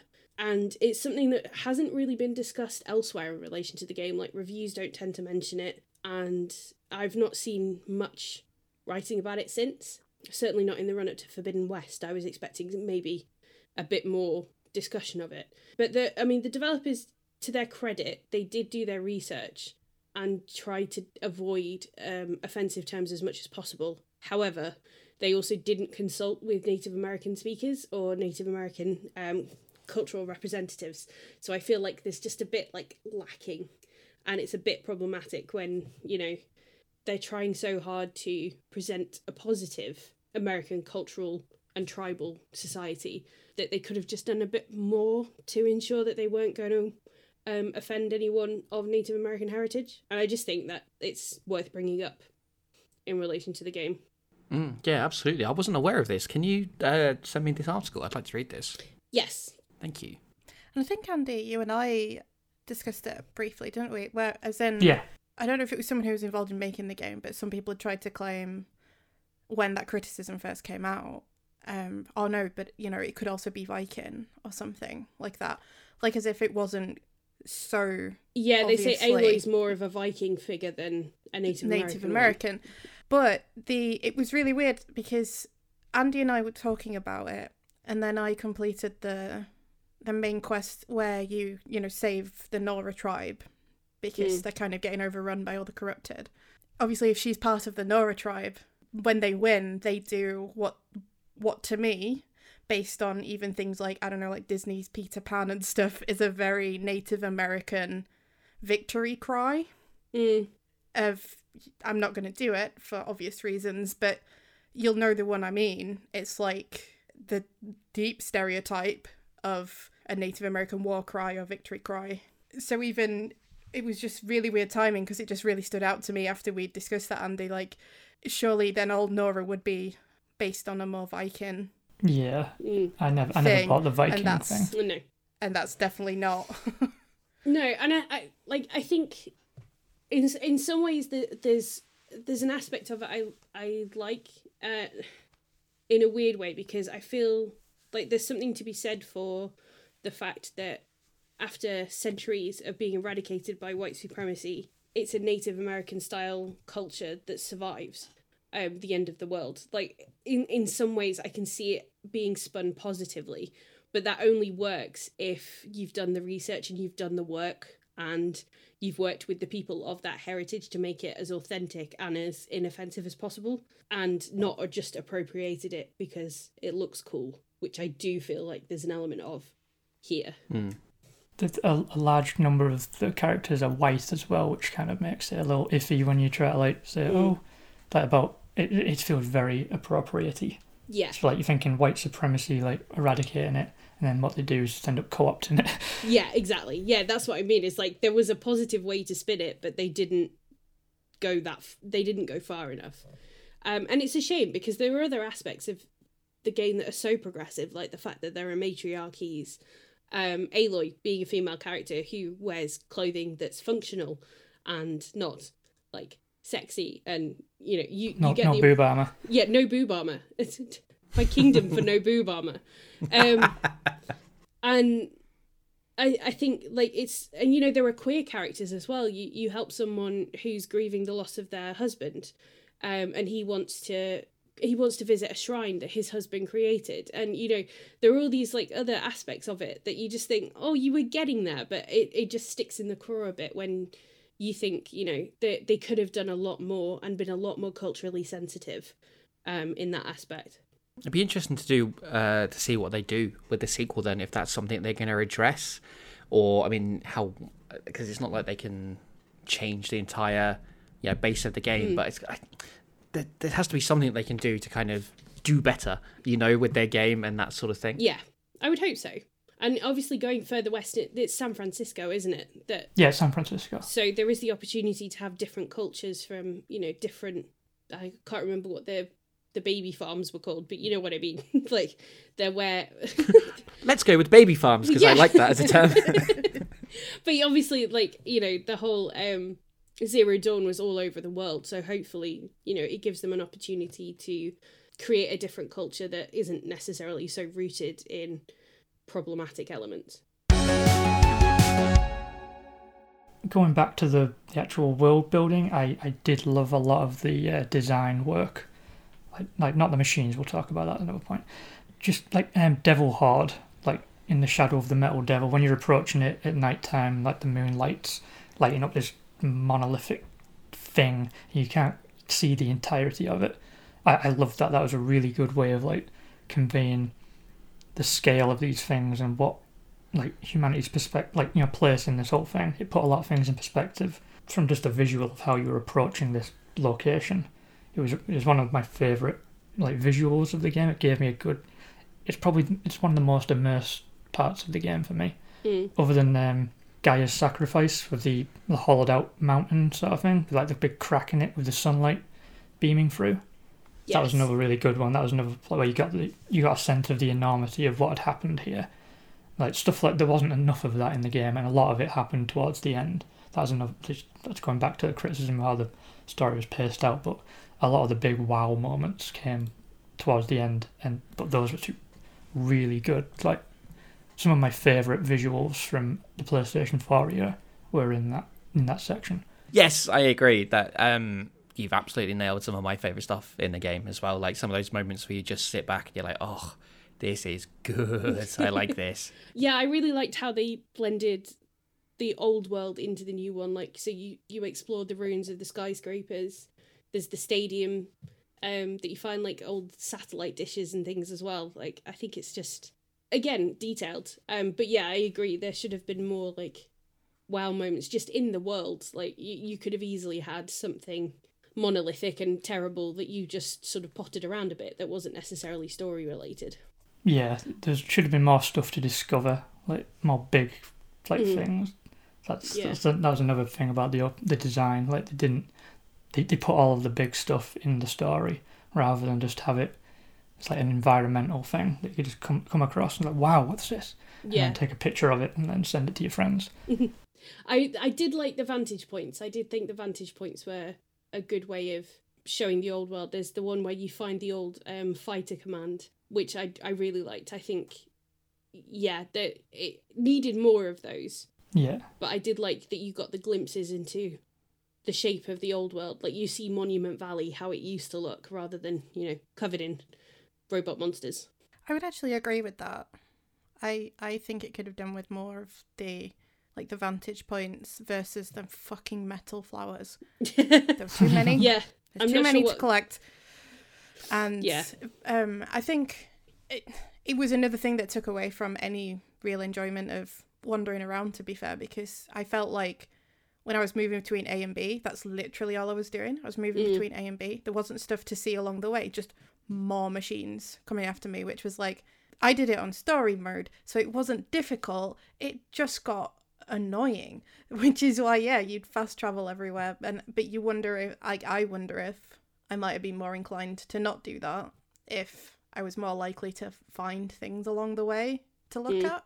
Yeah, yeah, that's a big thing of Red Dead Redemption Two. Like traveling, you will discover something that's um, completely unrelated to Yeah. the story, just like a little thing that Yeah. tells you something about that world, or like a little sad story. It's like a mic, like a little in a little bubble. Just you can just find things that don't doesn't guide you to it. You just come across it. yeah, and it's and it's still like just as effective world bu- building wise. Yeah, like the plague village that you find that's just abandoned and there's no other story that's just it yeah. I think like a good open world game. I mean, Red Dead Redemption Two is one of the best open world games ever. But like t- comparing it to that, that should be the benchmark. And I wish Horizon Zero Dawn got a little closer. I feel like it was way too far away. It was a lot closer to being like, this is going to upset Chip probably, a, a Far Cry game. Just very a lot. A lot of the things you did were objective based rather than like, like storytelling. yeah Yeah. No, I think that's uh, no, I think that's fair. Like, uh, That's, that's 'cause- okay. 'Cause you, know, you know my thoughts on Ubisoft games, so no, I mean it's not. It doesn't quite go as bad it's as not. Ubisoft. It's nowhere, which- nowhere near as bad as Far Cry, but it reminded me a lot of it. There's just a lot of repetitive Yeah. stuff. Like, I mean, this this is why I'm playing Assassin's Creed Odyssey forever, is because the map is fucking huge and it's filled with shit that doesn't really matter. And like, I quite like the monotony of it because I'm like, okay, I'll go here and I'll stab those people. Fine, no problem. Pick this up. Yeah, great. There's there's something inherently in that that like appeals to me because I'm clearly a very boring person. Um, I, I but don't think yeah, I- anyone could describe you as boring. well, try talking to my mother. you just like boring things. this isn't a therapy session. No, no, not again. We're not doing that again. We're not recording it. Um, yeah, we've had the sex line chat already, so let's not get into any more things You that are going to cause me troubles. um, I mean, when I first played Horizon Zero Dawn, like I kind of knew it was a AAA game, but it felt like a AAA game that had a lower budget than some of them. Like I wish I'd brought up the figures, so I actually did my research as host. That would have been quite good, wouldn't it? But it felt like like a company that were trying to almost overachieve. Like they had a very small budget, and what they did was great. And perhaps I'm wrong in that assumption. Um, we could maybe look into that afterwards. But for me, it felt like they had a quite a small budget, and what they managed to achieve was something really good for what they had. But again, I could be completely wrong with that. Maybe that's just my my view on it. Yeah, I see. I get, I get the impression that they sort of they prized the world building of, and the story over the actual day to day. But you know what I mean, like the actual like mechanics and function. of- Yeah, the actual yeah, world. the the game itself. I think they it's sort of they did the bigger picture and then kind of added everything else in afterwards. That's how it feels to me. But I love the bigger picture, so it's the best, biggest picture. yes. I think one final thing I wanted to say about the world is that uh, first time I played this, I just played it on normal difficulty. When I replayed it for pod, played it on story difficulty. So they were two very different experiences. But especially in those early days when you haven't really leveled up, you haven't got all your weapons upgraded and that sort of thing. Like I've never known a video game world that felt scarier and that, that everything was gonna fucking annihilate me as soon as I came across it because like you know you just stealth your way through and then even the watches at the start like you can't mess with them you can't fight them i mean the combat itself isn't very good like the sort of one-on-one you know fighting isn't very good but you know i just felt absolutely terrified every time i come across this new massive machine because i knew that if it spotted me and i couldn't run away it would kill me and I haven't had that with any other game. I don't think, you know, outside of like a horror game or something like that. That kind of that sense of danger that the world gave. Yeah, it it feels like everything is out to kill you. Uh, yeah. and some of them are big. Yes, yes. The first time I accidentally ran into a Thunderjaw was an experience. Oh, oh we're going to talk about them, don't you worry. Um, and it was such a different experience playing on story mode where I'd literally, yeah, see a Thunderjaw and just flip it off and keep on running. Fuck you. That was quite cathartic for me. well, we've touched upon um, some of our favourite characters already, but hey, why don't we have a chat about some of our favourite characters? Okay. I think it's. Uh, Do you think it's safe to assume that the one thing we all agree on is Aloy and how absolutely brilliant and flipping awesome she is? Um, we actually have a question from Orange Light PC, our chum Orange on Twitter, who says, um, "What are our thoughts on Aloy and how she impacted the representation of women in video games?" So, kind of, let's start with Aloy and then we'll look at some of the other characters. Um, Bash, how would you feel about that? I love Aloy. I think she's great. She's just genuinely really likable. I don't I don't see how you can have anything negative to say about her. It doesn't all have to be glowingly positive, but I just mean like in, in that world she was probably the best choice they could have made to anchor that story. I don't really have a great deal to add on top of what's already been said. You're a fan. Yeah, I like her a lot. That's good. Actually, I think generally the only issue would be if you came on and you were like, Aloy's shit, isn't she? Mm. I think then there I- might yeah. be a slight issue. I think then I'd be broken, like fully. Like no, I, I mean obviously I love Aloy. I am. I love how quick witted she is, and like the shade so sassy. she throws at everyone. Like even when you select the heart compassionate ones, some of them are still vicious. It's amazing. um, but I love the fact that she's quite flawed as well. You know, she's very stubborn and very quick to act without really thinking. She kind of just goes forth and is like, right, we're off to do this. Which Sylens obviously takes the piss out of her a lot. Um, for but I think it's it's really nice to have a female character that isn't like a totally positive. She's amazing. She's badass. She's so strong. Like a strong female character capitalized. You know that kind of thing. She's actually multidimensional and yeah, and yeah, flawed. I I think a flawed protagonist is a trope for a reason, and it makes the story impact more because she's kind of she's seeing the effect that the technology she loves could have on the world if she loses sight of how to use it. So yeah, I love her. She's she's amazing. And no boob armor, which is always a plus. she's definitely fallen into like my favorite like my list of favorite video game protagonists like she's right up there that you said becky like she's so sassy and quick-witted and like just scathing at times and I, I, another aspect of the game I really like is I think you know when she starts out because obviously she's been an outcast her entire life she's so curious about the world and you see her grow i think between this sort of you know this woman who is like right i want to go and just do this and this and then she becomes this great warrior well respected and everything and i just i really love her personal journey along the way and all the things she learns and the person she becomes is uh, something i really like about that. I like um, she exudes warmth even when she's being like like scaring to people like unlike um other iconic PlayStation heroes like uh, Joel or Kratos, she hasn't really let her life like crush her spirit or harden her. Mm. Like she's still very receptive to people, even if they've treated her poorly.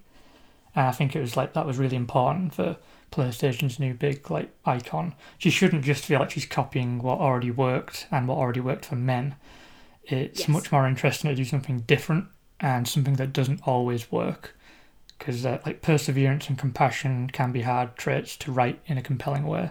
Just look at how much trouble every screenwriter in America has had trying since 1978 trying to get Superman right. uh, but I do think with Aloy they, they nailed it. I think she's like she's a really like Bash said, really likable character. But she she's not a pushover, but she's still her heart's still open to like letting people in. Yeah.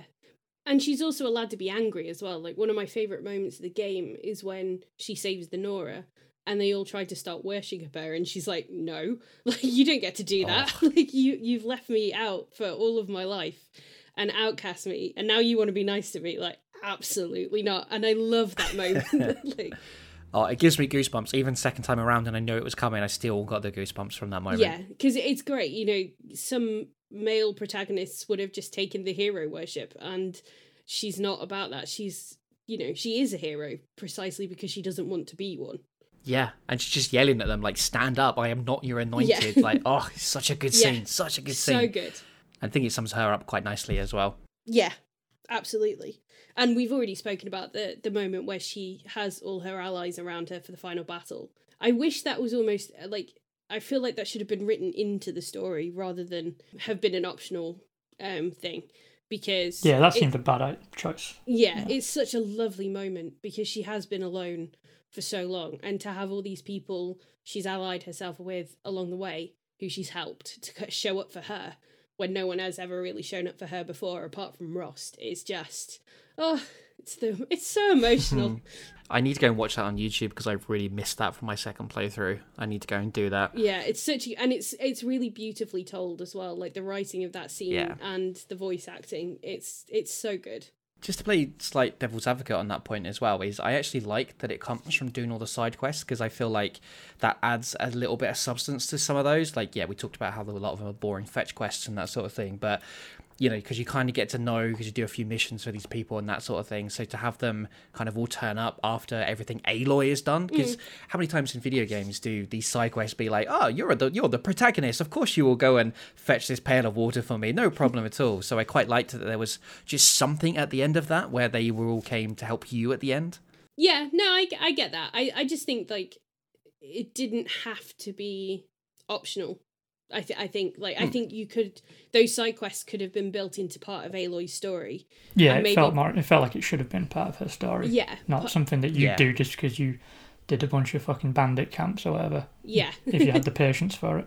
yeah. I and I think like that's probably might have helped the the imbalance of the story as well to give Aloy's journey Yeah. more meaning. Is that she's she's finding these people, and that's the the reward at the end of it that not every player is necessarily going to get.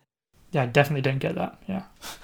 I didn't do any. I did, I did barely any side quests, so I really missed out on a lot of stuff like that. So it definitely undermines uh, Aloy's character by making it an optional thing Yeah, because they, they overestimated how compelling those side quests were. But no, I'm not. This can't, I can't be fucking asked with this. I like them. I, like the side Me quest. too, Chip. Don't worry, you're not on your own.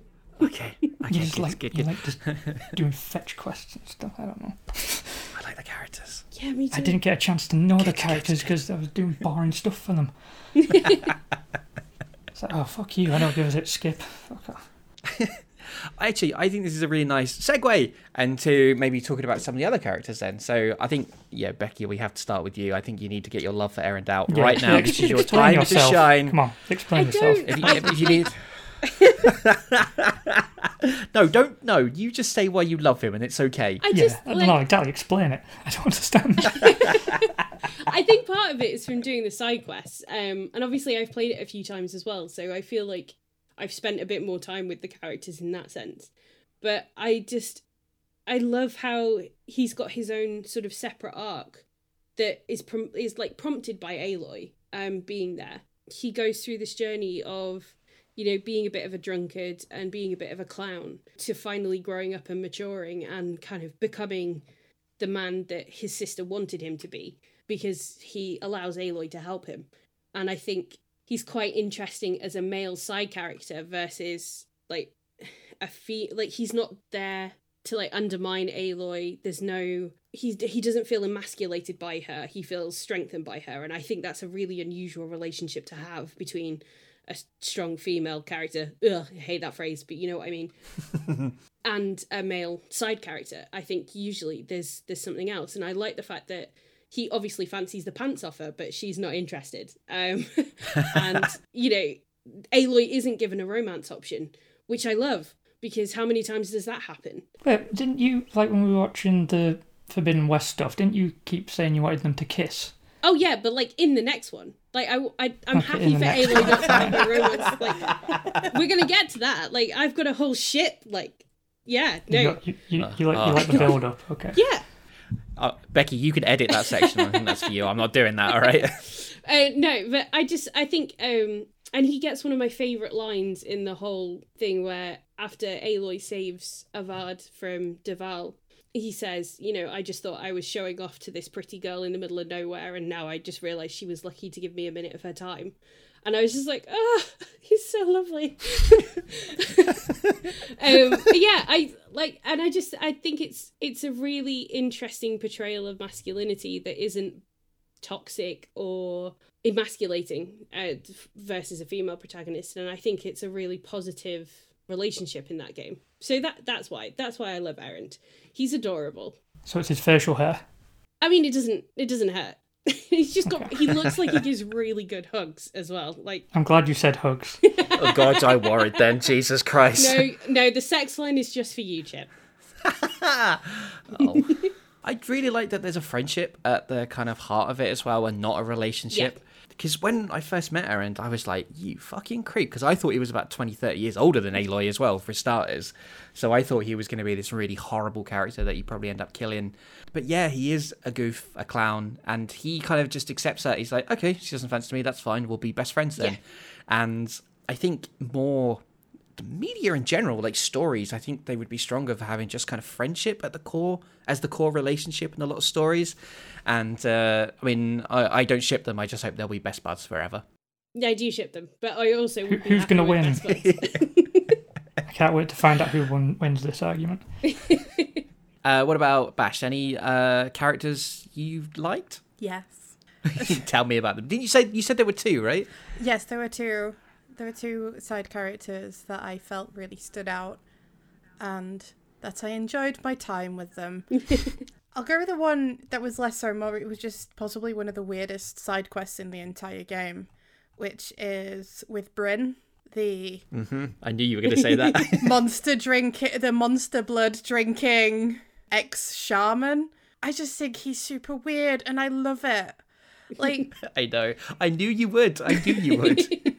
Ousted from his tribe for for drinking the blood of the machines, and he just goes, you know what? Fuck it. I'm just gonna really lean into it." like, I've had a taste for it now, and I I love the way Aloy helps him whilst all the time being like, "I'm not sure if I should be doing this though." I feel like I'm, I feel like I'm enabling something that's really problematic. But also, he's telling me some interesting things, so you know, who's to say what's right?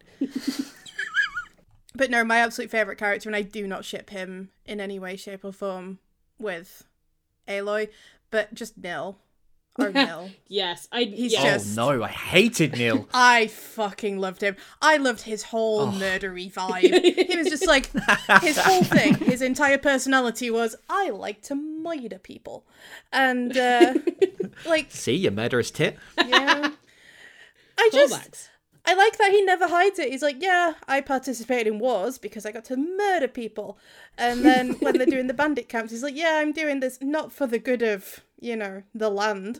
I'm doing it because I like to murder people. and then when it's all over and he's like, oh, come meet me on that big rock. And you climb up there and then he's like, I want us to battle to the death. um, I declined. I was like, no, thank you. But then I spoke to him afterwards and he's like, you broke my heart. I was like, because you didn't get to murder me or me murder you. I don't know. I just, I really enjoyed the vibe. I like that they put someone in who was just truly awful, but somehow really funny the entire time. I just don't understand how you've gone from I love this character who loves to murder people from oh I knocked that rabbit off a cliff and now I'm sad. Again, People are the awful. worst. Sasha is a woman of many contradictions. Yeah. I feel it's pretty consistent, to be fair. Thank you. A rabbit's not a person. Yeah. uh, I just think he needed to chill out a little bit to be honest. No. Yeah, I, th- I think he needed a bath and like a cup of tea, and just have a nice like self care evening. I think he just needed to be on his murdery way. Ah, we've learnt so much about ourselves tonight, I find. Mostly you. Yeah, yeah. Aloy. don't, don't, don't care about anyone else, really. Cool. There- There's, n- I, d- I was given no real compel. I liked Sylens purely because it was Lance Reddick. If anyone else had voiced him, I don't think I'd give a shit. I just, I didn't. I wasn't given many compelling reasons to like care about anybody other than Aloy, O- uh, other than the characters in the the past, like Elizabeth and Ted Faro. Like I thought they were really interesting characters, but you don't spend any time with them. You just read what happened to them or listen to what happened to them. N- none of the characters I met and like teamed up with and all that stuff did anything for me. Mm, I think it is quite a testament to the writing of the the past scenes though that Ted Faro and Elizabeth Sobek and um, some of the Project Zero Dawn people registered so well. Um, even though you don't technically spend any time with them, especially Faro's last scene. Ugh. Yeah, Um, Pharaoh is a much better villain than Hades, or again I've forgotten his name. Helis. Yeah, I've, I've written that Helis. Helis is a bad villain. Like he, I, I was I meant I lis- heard his name and I was about to write it down and then I forgot it. I was like, oh fuck, I don't care, dude. But yeah, no, I- Helis is a terrible villain. Like I think he makes such a, an impression when you first see him at the beginning of the game, and then just disappears for the rest of it until the story needs him back again. I think just going back to that Ted Faro moment as well, when he kills everyone that's in, you know, Zero Dawn, and just because he doesn't want, you know, the future people to have the knowledge. So, oh god, that entire scene is just It's like That's villainous. it's that's that's what the main story needed. It needed somebody like that who Yeah. did something like that. That's yeah, he was such a good villain that we never got to punish. Yeah, It's frustrating, but I, I know that's kind of half the point. But we need the, the main story needed somebody on that level as well. I I, He, he was I, just too good. I think is like the the reason why that moment lands so well is because you've seen all the work that's gone into creating the Apollo archive, and for him to just wipe out millennia of human history because he's gone a bit mad and it is has decided the murder robots uh the way to go. It's like oh, which he built. His company Yeah. built those, and th- that he's responsible for everything. all of it. It's just him. Um, And I love this scene with him and Elizabeth Sobek where he confesses to her that he built these robots and when she's just like you're an idiot like why why is biomass their fuel like did you not think this through like I think even Jeff Bezos would look at him and go, "What, yeah dude?" jesus If Elon Musk designed them, we'd be safe. It'd, they'd all blow up after half an hour. yeah or drive on the wrong side of the road and hit something else but yeah i think I I think you're right i think Helis needed to be more of a presence more of an antagonist More charismatic, something, just Yeah, something you anything. could hold on to in Yeah. the memory. Because his name's not hard to remember, but I keep forgetting it. Well, one thing we haven't really discussed or gone into great detail about so far, um, and for what I think is for me is one of the unique selling points of the game, is the massive robot animal dinosaurs. and we have another question from Twitter as well, from uh, at Alex underscore Jewin. I hope I'm pronouncing that correctly, Alex. If not, please let me know, and I will make sure I say it correctly next time you ask us a lovely question. Um, but they want to know um, what is everyone's favourite machine, and why is it the Tallneck? it's not the Tallneck. Okay, well then, what is yours then, Andy? Don't See, know. you threw your sass and you didn't have anything to come back with. i do just- i do love I'm not Tallnecks. that, and I'm, I'm not. I, I love them, but I'm not. I don't have a favorite. It's not like a Pokemon. I'm not going to like. I'm, there's not one I want to Oh, have it as should a be a. Pokemon. Imagine catching these in a ball and fighting. I did enjoy. is it Snapjaws? yeah snapjaws the crocodile When when they jump Yeah. out, just jump out of nowhere. I, I love that. It's like fuck you. What are you? Just try across the river.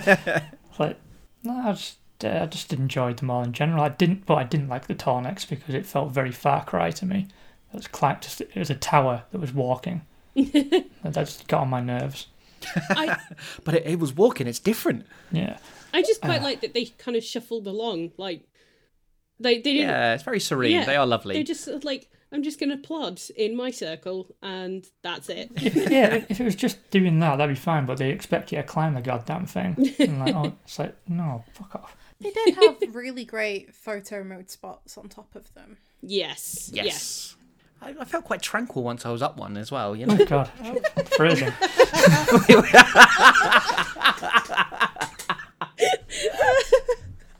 was lance reddick talking to you while you were up there oh yeah, he was banging on about Skyrimming. Skyrim's the best way to get up a Tallneck. Fucking hell. Ah, please, someone request that as a T-shirt. oh God.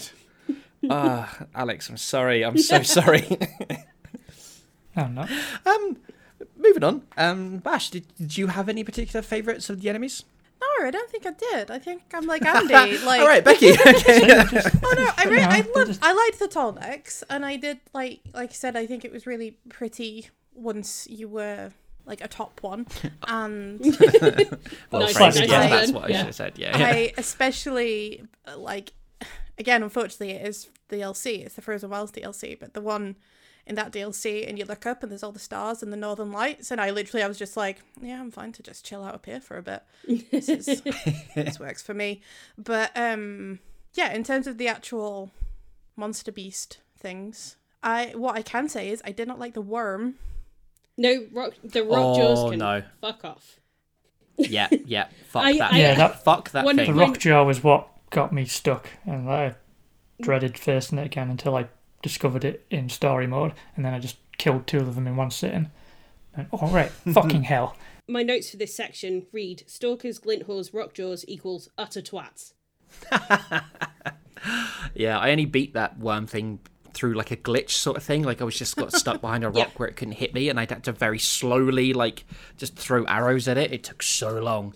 And even in story mode, like I got attacked by one, and I was like, "No, you're all right, mate. I'm out of here." I just ran away. I do. I think my favorite like are the Thunderjaws purely because Yeah, like same, you can same. kill them with their own weaponry. Like I really like the idea that you can just pick up a cannon and be like, "Haha! I'm shooting you with your own cannon." I yeah, I like them because it's a big robot T Rex that you fight, and that's. I was like, "Yep, th- this is what I like. I'm gonna do that. Thank you very much." And also the stalkers, Becky, completely a Oh, hundred percent like worst. story mode, fine, no problem. Because just run up, you're like, I can't see you. I don't give a shit. It's fine.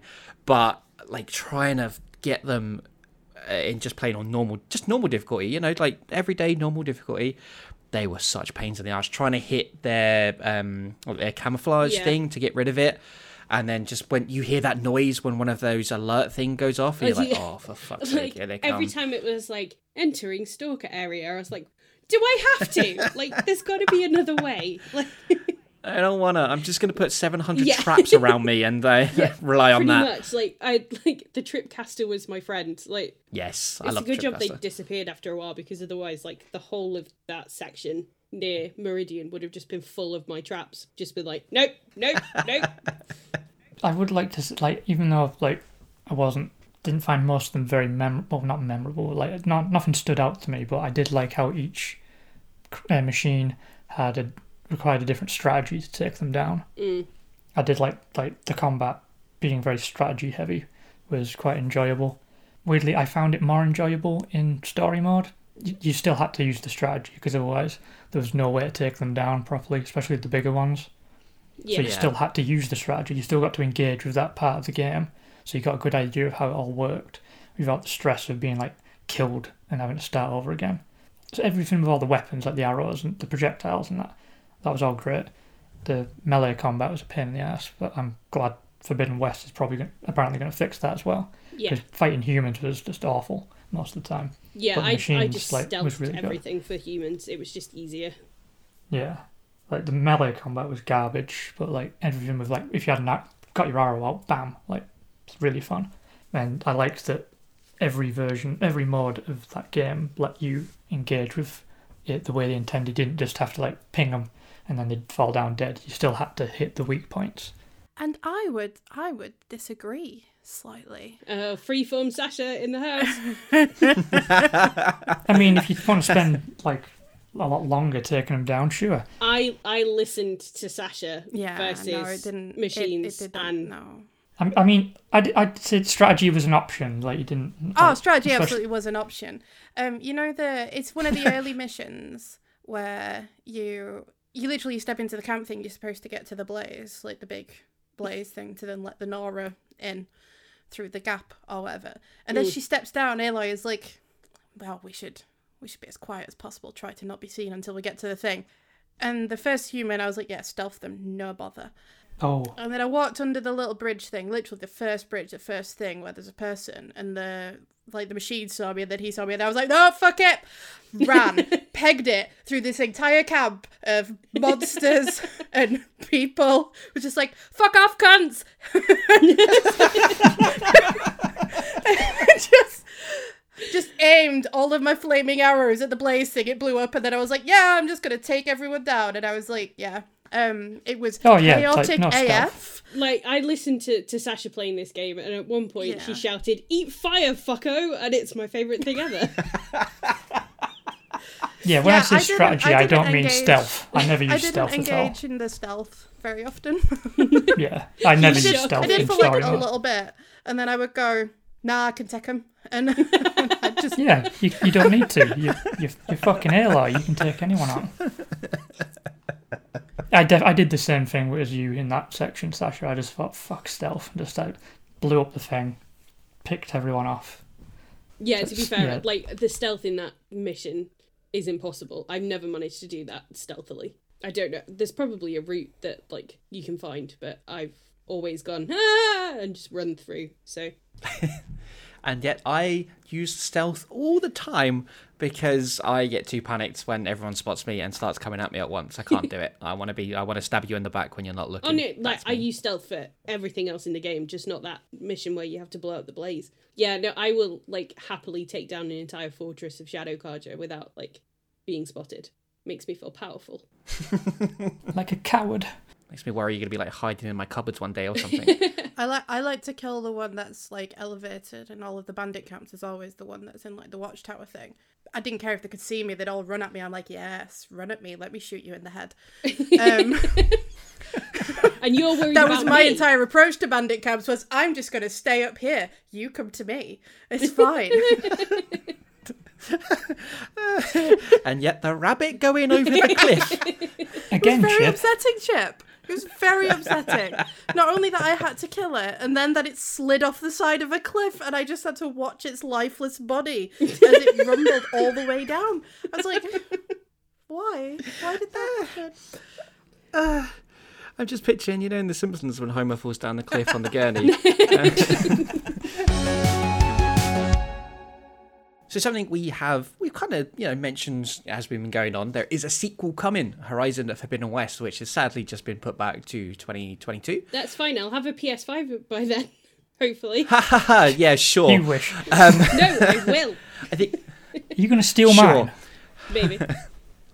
Ooh, not if I get to it first. A race. I'm going to be moving around the country. They'll never find me.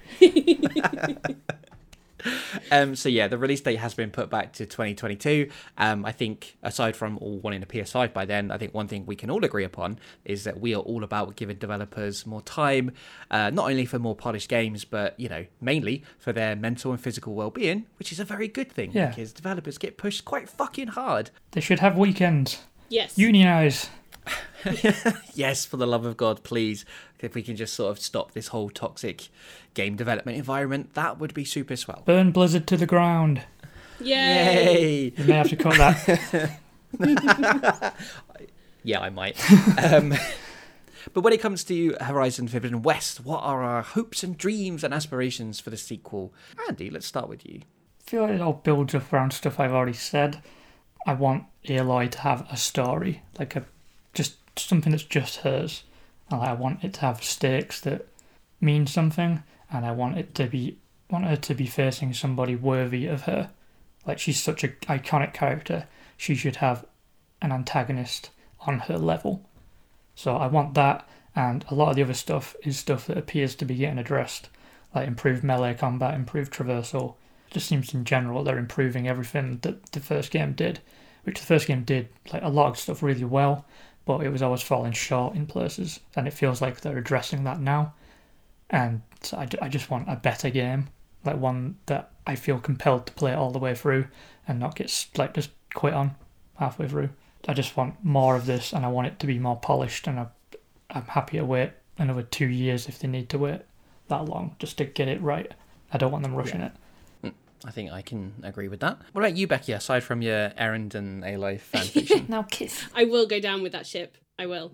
No, I I think like I want more of the uh, the world building and the detail. I want that kept, um, especially now that we're exploring a new part of post-apocalyptic America. I want more of those like stories from people on the ground who suv- like not survived because no one survived, but you know endured the end of the world Yeah. and you know experienced it firsthand. But also, I agree with Andy. I would really love Aloy to have a properly compelling um, personal story. You know how she fits in in a new world where you know Gaia is back up and running, and Hades is obviously still out there because Sylens uh, did his crafty thing in the post credits scene. yeah, Obviously, more Lance Reddick because yes. Wait, no, j- We know we all know about what you want. yeah, no, I want I want more Sylens, not Lance Reddick's sex phone line. And yeah, I just I think That's I, the episode title. and I do I think the one oh no oh my god, it is, isn't it? Yeah. Oh no.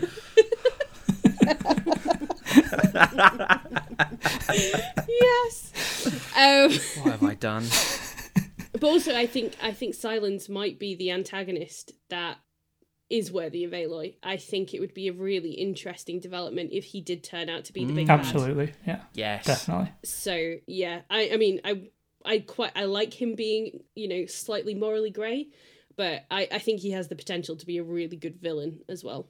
What about you, Bash? Will you play the sequel? Maybe. I don't want to commit to anything. I've not I've not watched the trailer. I probably won't, but that's not like a, I'm not really a trailer watcher, films, anything, to be honest. Um, I just tend to have a pretty solid idea of things I will like. We'll see when it comes out. I probably won't play it when it comes out. I'll probably wait. I mean, we all know, unless it's something that I really, really, really want, I have a 50% off on now rule anyway with games, which means I tend to play things quite a while after they've been out anyway. So yeah, it, I'm unlikely to play it when it first comes out. I might. The story did get me enough towards the very end that I was like, oh, I'm in. Okay. I'm interested to see where it could go. But yeah, it'll depend on things like when I Google how long to beat this game, like how many hours it wants me to put in, and if um, people have said if like the traversal is not much different and things like that, I might be like, oh, I might just wait. So we'll see you in year seven of the pods, yeah? Yeah, yeah. I mean, that said, Frozen Wilds, the DLC. Um, I mean, I've only been playing it for like two days, but I feel like it's much faster paced, and I'm enjoying it Yes. a lot more. But then again, it's obviously it's just a small subsection. It's not going to be a whole new world. But there's some very fun things in it. There's some good weapons and new enemies that are really great in that. Yes. So I Yes. think, yeah, you'll enjoy those. Yeah. And new outfits, which is always exciting. No boob armor. Still no boob armor. I wore the same outfit all the way along until I got the last. Uh, the shield weaver.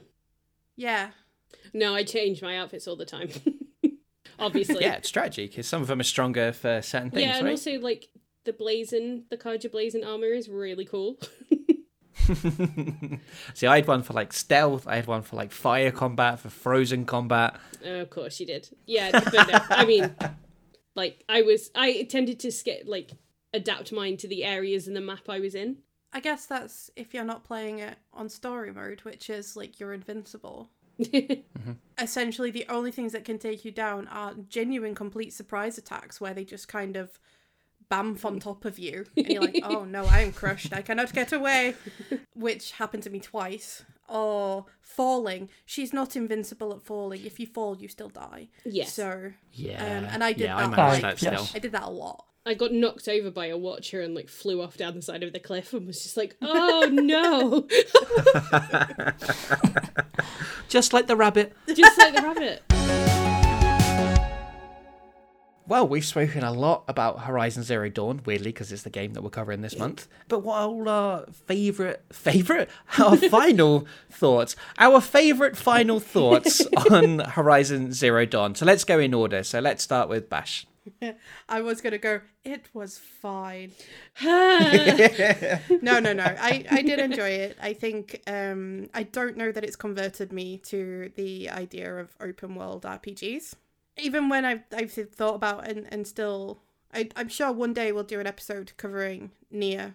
Like it's still something I'd like to do because you know I can pinpoint say with a Batman or a Spider Man it was the characters as much as anything. Like I have such a long history with those characters, so it was really easy to stay in those worlds for a longer time. I can't pinpoint why this one weird Japanese game really did it for me, where even something like this didn't entirely. So it's not really convinced me in that respect to the concept of the type of game it is. But I, I did really enjoy the story. I've liked playing as Aloy, as the awful phrases you use it, Becky, the strong female protagonist. But it is it is really still quite unusual. It's getting better, but it's still quite unusual um, in the big you know AAA type games, and it's really nice to see. I think whatever they do with it going forward, I think it's obviously going to be hella popular, as it should be. Just not. Sh- it's a very good version of what it is. I managed to finish it and I managed to platinum it, so I think that's probably the best compliment I can give it. Nice, nicely done. Very Yeah, diplomatic. I, I like like that. okay, Andy, you're up next because you're the you're the meat in the sandwich. Is that what you mean? That's not what I I mean, don't is know. it? Move on. Thank you. You're in the middle. You're in the middle. Go. I'm the cheese. No. Dep- Depends what kind of sandwich you're having, really. That's true. You could be the pickle. I I'm um, feel like you're a pickle. I'm, def- I'm very much a pickle. All right, pickle. What are your final thoughts on Horizon Zero Dawn? I think it's a game like at arm's length away from greatness. Like if I'm thinking about like in terms of the PlayStation 4 exclusives, like the god tier would be Last of Us 2, God of War, Death Stranding. For those games, the gameplay accentuates the themes and the story, and whereas with this, the gameplay is really entertaining. The story is like a little uneven, and they don't really complement each other. Like they feel quite detached as an experience. Uh, I'd put this below. I'd, I'd even put this below like uh, Ghost of Tsushima and Spider Man, but I would put it on par with like Uncharted Four and like Lost Legacy. So still very good, but it feels like a slam to say it's like three tiers down. But it just kind of speaks to the ridiculous standard of PlayStation Four exclusives. It was like that was an incredible era of gaming. So like Horizon, if like if Horizon Zero Dawn was on the Xbox, it would be their top tier, like by far. It's just it, it's really good, but it's just not PlayStation Four. It's just not on the PlayStation Four level of true greatness. And Becky, as the cherry on top of this Why Horizon Zero Sa- Dawn cake. never make a sandwich? thought you were a sandwich. Um. Okay, then Am I- you would be the wrapper. Am I a pickle? Thank you. in a- A, bit pickle in a cake? brand? Is that is, is don't it because. I don't fit? Am I bad Where's the brand? I like What? I like pickles. in a cake? Not in a cake. Look, Becky, what were your final thoughts on Horizon Zero Dawn? I, I mean, well, it's obvious that I, I love it. I, I think Andy's right. It's not top tier. You know, on a truly objective, emotionless level, I, I get all the criticisms and I think they're all perfectly valid. But I just have such an emotional attachment to this game, to Aloy, and to the story that, you know, I think I'll keep playing it. I can't wait for the sequel. I'm replaying the DLC at the moment because it's great. And yeah, I I love it. I just I've latched onto it in such a way and that's I love it. I can't really say any more than that, really. Definitely better than Days Gone. Oh yeah, way better than Days Gone. Uh, well, I mean, if we're going with a food analogy, uh, clearly I would be the Butter. ice cream. Ice cream. Okay. What are we making again? I have no idea what we're eating, and I don't think I want it. I don't know. I don't know. Um, I have a food-based name anyway, so who cares anymore? Uh, I basically just have to echo Becky, so I guess I'm the cherry bread as well.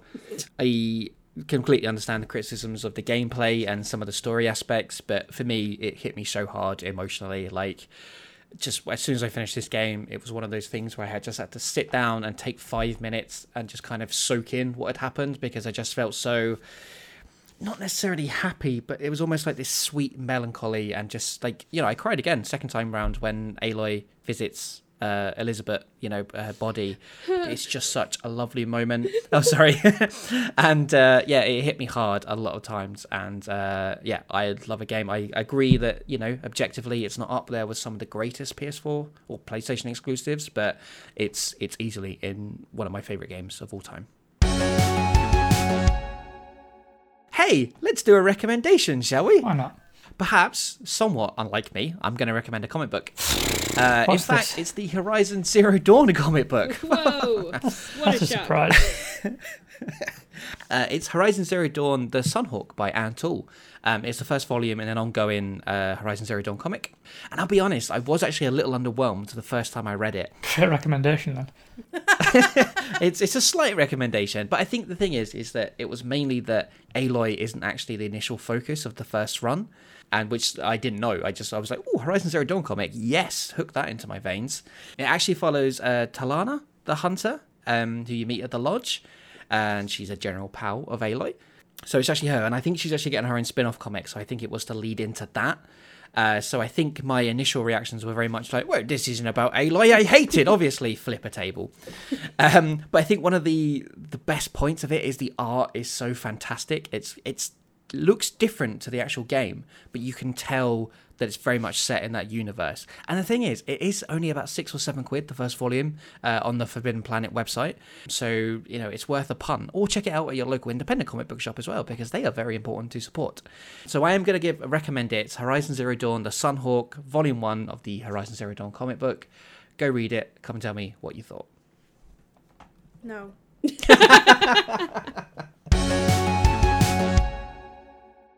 So that's us done for another month. Thank you so, so much for listening to our inane rambles once again. Uh, we really, really do appreciate it.